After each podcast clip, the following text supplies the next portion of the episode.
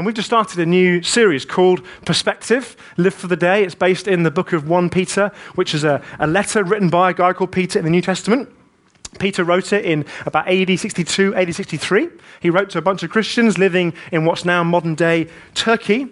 And he wrote to them because he wanted to help them live with perspective. That's the key reason why Peter wrote to these Christians to help them live with perspective, something I think all of us want to live with.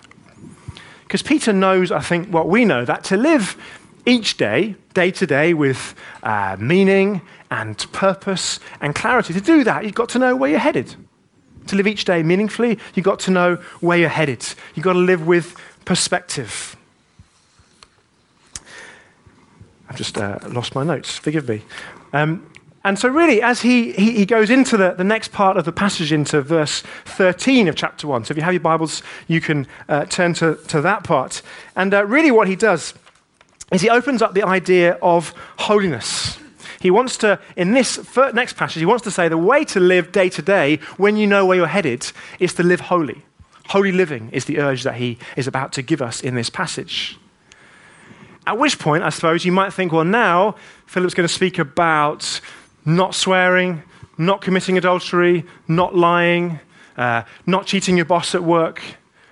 I just want to say right up front before we get into the passage that holiness is not about fundamentally about behavior, it is fundamentally about who you belong to. So as we get into what is quite a dense passage, let's be clear holiness is not fundamentally about behavior, it is about who we belong to. So let me get into the passage. 1 Peter, uh, tell you what, I'll read from the screen because it's the right translation. Therefore, I'm going to read quite slowly because it's quite a dense text. Therefore, preparing your minds for action and being sober minded, set your hope fully on the grace that will be brought to you at the revelation of Jesus Christ.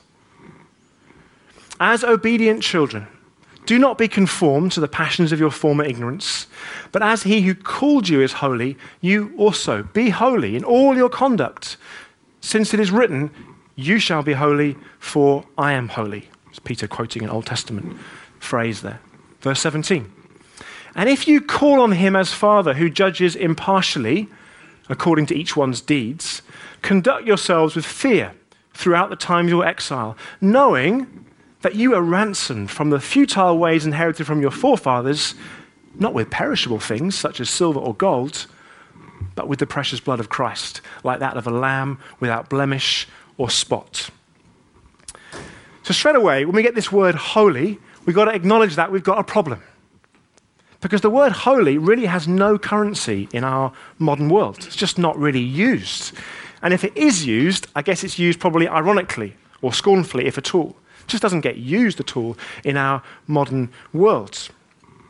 And I guess that's partly because of the misconceptions that we can have with the word holiness. So, again, up front, I want to say that fundamentally, holiness is not about behavior. What I want to unpack for you is that it's much more about belonging. And I want to do that over four little subpoints. Holiness isn't defined by behavior, holiness is defined by belonging. Holiness is seen in behavior, and holiness is possible because I belong. It's not defined by behavior, it is defined by belonging. Seen in behavior, it's possible because I belong. So, first of all, holiness isn't defined by behavior. Two little subpoints to that, I suppose. First of all, holiness isn't about what you feel you shouldn't do. It's not about what you feel you shouldn't do. So, uh, when I left my teaching job to come and work for the church about uh, three years ago, a lot of the kids or the students that I was teaching were pretty baffled as to the uh, move that I was making. And I returned about six months later to watch a game of rugby, and I was catching up with a few of them and telling them what I was doing and so on, explaining what it meant to work in a church and be a pastor and that kind of thing. And one of them, kind of quite sheepishly, said, Sir, when, when you left, we, we all thought you'd gone to become a monk. Whether the haircut was a clue or not, I don't know, but that's. That's what they, that's what they seem to think. And I think when you read this passage, you can, it can feel a bit like an exhortation to go and become a monk. And I'm not having a, a crack at monks and nuns. There's been some amazing ones throughout history. But for the students I'm referring to, their perception of a monk, and I guess many people's perception of a monk perhaps, was of somebody who wanted to kind of escape day to day life, to avoid immoral living, maybe engage in moral living. And that can be the perception of Christians, I suppose, more broadly, that Christians are people who don't sleep around, who don't lie, who don't get drunk, who don't lie to the boss, who don't fiddle their tax returns. And my observation has been that Christians can feel like that's fundamentally what, what we're about, what we do. We're people who don't do these things, even though sometimes we would quite like to do these things. And if we do do some of these things and make mistakes, we can feel distinctly unholy. And so is Peter just saying holiness is about not doing naughty things? I think, as I've already said, he's saying much, much more than that. And I'd say again, up front and center, if you think that holiness is just about not doing the wrong thing, I think you've missed the point. Of course, it's partly about right living, but it's about so much more than not doing the wrong thing. Well, fine, you might say. Holiness is therefore about doing the right thing, the positive things that we can do. Okay, it's not about things that we can't do, it's about things that we, we can do. And Christians are people who should be respecting their parents and giving generously to the poor or, or praying for hours. If I, if I do do those things, am I, am I holy? There's a guy called um, Tim Keller, who is a fantastic church leader and teacher in, in, America. And he's really, really helped me understand a bit more of this this week and has informed some of this talk. And he points out, as lots of commentators do, that the quote Peter uses that I mentioned when I was reading, Be holy because I am holy, is from the book of Leviticus in the Old Testament. It's part of the Jewish law. And if you've read that book before, man, it contains a lot of rules and a lot of regulations. It's part of the Jewish law. But Tim Keller points out that actually, if you read Leviticus, and it's probably not the most well read book in the Bible, if you do read it, it's much less about holy people and much more about holy things. Like there's loads and loads in there about utensils and pots and tables and food. Lots and lots of holy things. So straight away, if you look at read like Leviticus, you can see that holiness cannot just be about people. Because in that book, you've got loads and loads of holy things. It can't just be about morality. How can you have a moral table? How can you have an immoral table? What would that look like? So, Peter's urge to holy living is not simply a command to morality or to live better. There must be something more to it than that. Secondly, holiness is defined by belonging. Holiness is defined by belonging. The, word, the Hebrew word that we translate holy literally, translate as, literally translates as set apart or, or separate, which is why God describes himself as holy, isn't it? because he's utterly unique. He's different from every other being. So, what therefore is a holy pot or a holy table? What does that mean? It means they were things set apart for God, they belonged to Him. So, in that culture, in Leviticus, if you, if you had a table that you ate your dinner at and you wanted it to be holy, you would, you'd give it to the priest. He would put it into the tabernacle or the temple, and it would be used specifically for offerings and sacrifices. It would stop belonging to you, and it would completely belong to God. It would be exclusively used in God's service. So Peter actually is deliberately using this Leviticus quote to say holiness is about ultimately belonging. It's who you belong to. It's an intensely personal, intimate thing. It's not just a rule keeping thing. You see, let's be honest. It's possible to be moral for all kinds of different reasons. I could be moral because it makes me feel good about myself. I could be moral because it's kind of it's for me fulfilling family and social expectations. I could be moral because uh, I do it out of a sense of duty or out of pragmatism. Honesty is the best policy. Just it, it's the best way to live. If you're honest at work, you don't get caught, you get good reputation. It's just the best way to live. But all those reasons for being moral are essentially selfish. They're all about me. They're all to do with self. And so, therefore, it's possible to be to, to do moral behavior and still not belong to God. In other words, it's possible to look holy and not be holy. To be holy means to belong to God, a sense of He's yours and you're His. You see, the essence of holiness is an intensely personal, relational thing. It's not a cold word to do with behavior, it's a relational, personal word. It means you're completely given over to God. That's why Paul, who writes to some other Christians in Corinth, says in 1 Corinthians, two Christians, you're not your own anymore. You've been bought with a price. He's saying grace has made you God's now. You belong to Him. You belong to Him. And so, of course, part of holiness is there are behaviors that we don't do adultery, lying, whatever. There are behaviors that we do do, being generous financially to the church and to the poor, but only as an outworking of the fact that you belong to God. You see the difference? A result, as, as a result of wanting to please Him, wanting to honor Him, wanting to delight Him.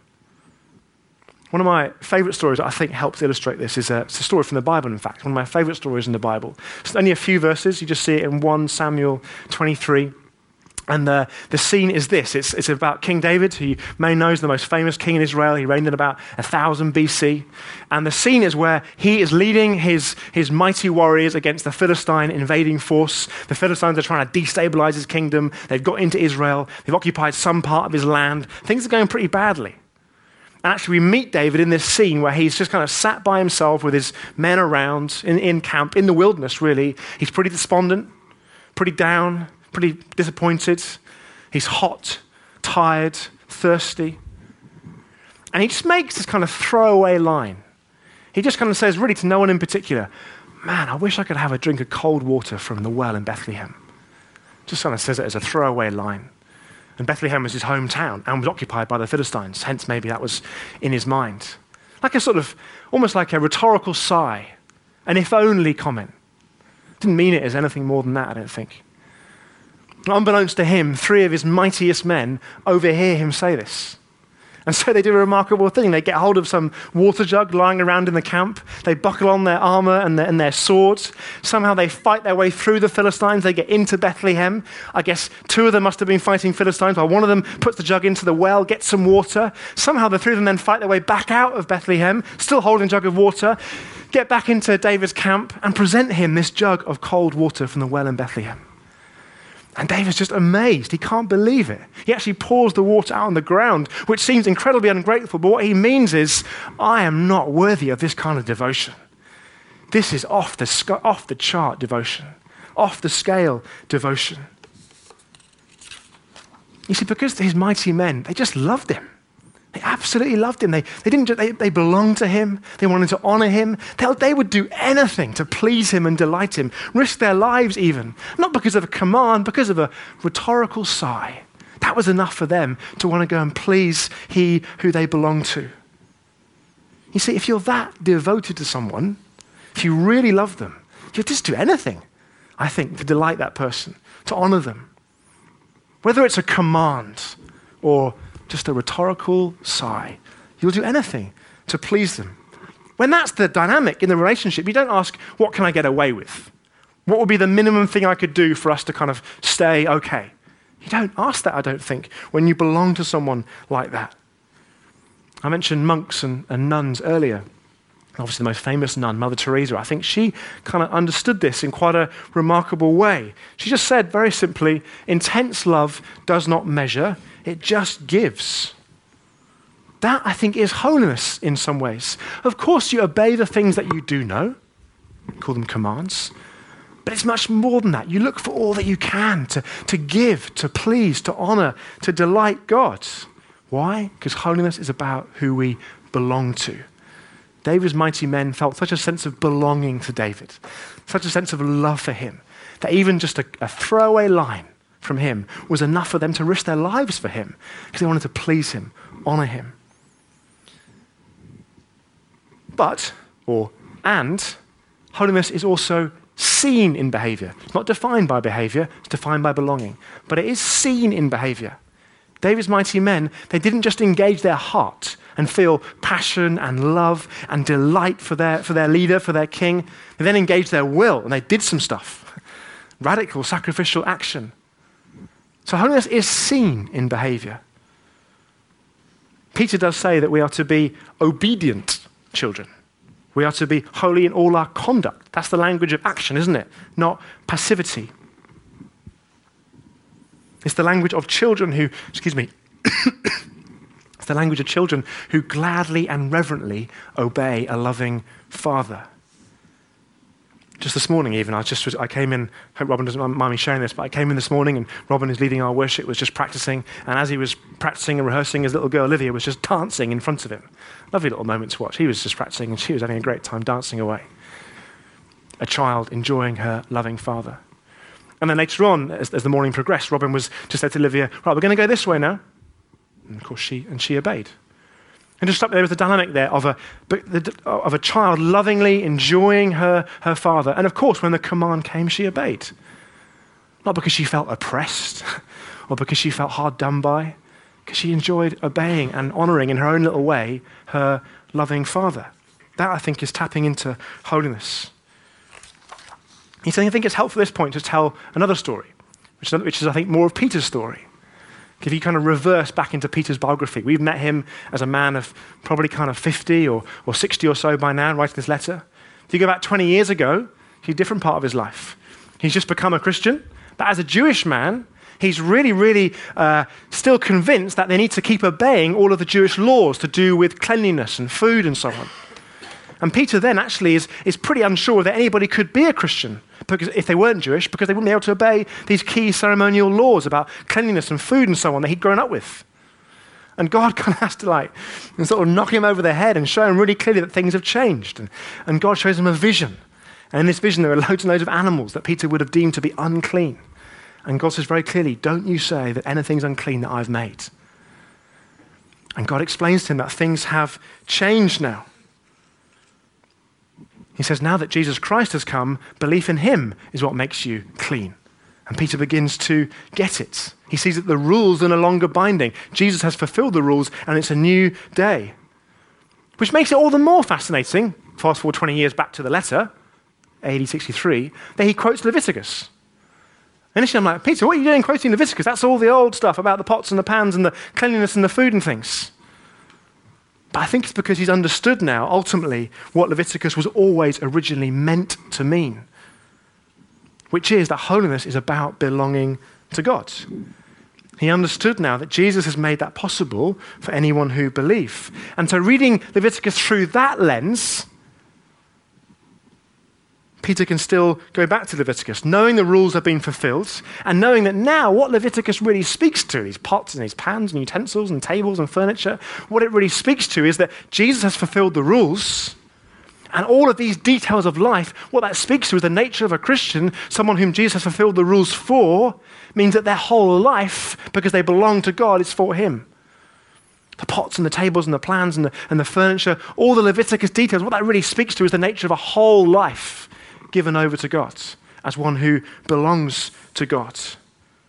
Holiness should permeate all of our life. It's not just a, a Sunday thing. It includes the parts that no one else sees. That's why Peter says in verse 16, Be holy in all your conducts. So, where are the opportunities for holy living this week? A life lived out in the reality of belonging to God. I guess it may not be to the magnitude of Mother Teresa type stuff might be just the seemingly more mundane. It might be in, in the workplace. You see, if your whole life, because you belong to God, your whole life is given over to Him, in holy living, then the workplace stuff really, really matters. Like, I get in the workplace that, of course, you, you work for your boss, you work for, for money, of course, you work for those things. But if you're fundamentally working for God, then that changes, I think, how you work in the workplace. Because if there's stuff that your boss isn't seeing, it still matters because God sees it. If the stuff that your colleagues don't see or don't, don't acknowledge, it still matters because God sees it. Holy living, it looks different in the workplace when you know who you belong to and you know that your whole life belongs to Him. What other opportunities are there for holy living? Just the small things of life, in the moment of scooping up your child in affection and love rather than a cross word. In the moment of stopping and talking and sharing a coffee with the homeless person you walk past on the way to work. Or what about in that moment when that habit that you'd love to get free of just comes back again, beckoning you back. There's an opportunity for holiness in that moment, not to see it as a moral struggle to be won through sheer bloody mindedness, but as an opportunity to freshly give yourself to God, to remind yourself that you belong to Him, that obedience to Him is the obedience of a dearly loved child. So holiness is not defined by behavior, it is defined by belonging, but it's seen in behavior. But fourthly, just to emphasize and finish with this key point holiness is made possible because I belong. That's the reason we can engage in holy living, because we belong to Him who is holy. So that's why Peter really encourages us to think upon the gospel. Did you notice that right up front and center? He said, think. He said, in his quite dramatic language, he said, prepare your mind for action. And that literally translates as gird up your mind for action. And he uses that metaphor because he's writing to a culture where men and women wore long flowing robes. And so he uses this very vivid metaphor to say, when you think, you, it's like you gather up the, your, your robe so you can run. So in that culture, if you wanted to really run, you have to gather up your robes and get into action. So he's saying, gather up the robes of your mind so you can think clearly and move. He's saying, think upon the gospel. Think and think upon who you belong to. Verse 18 and 19.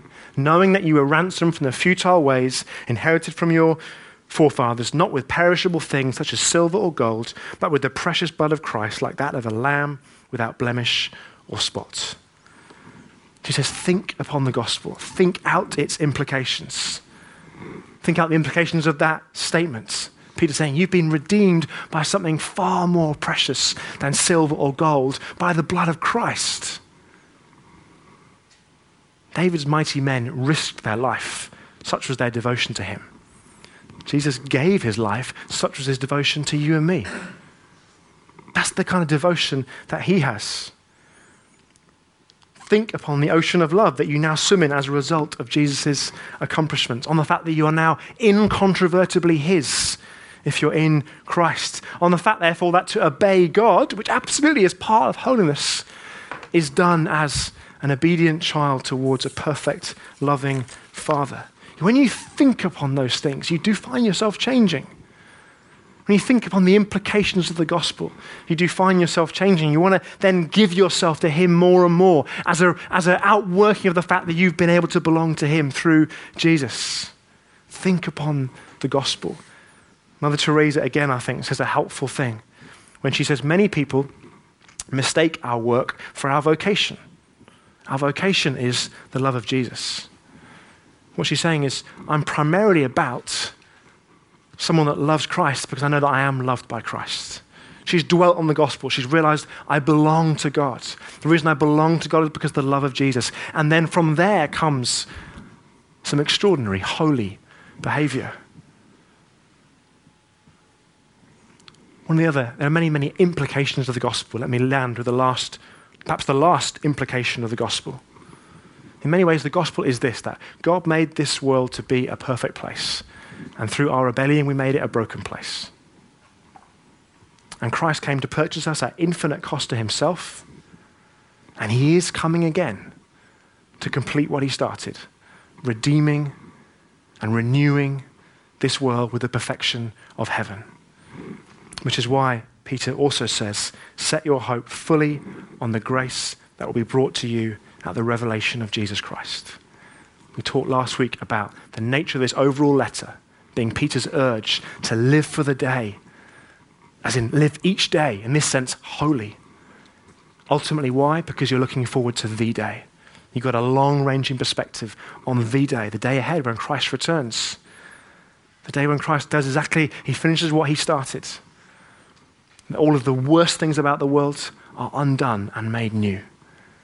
And all of the best things about the world are perfected and enjoyed forever.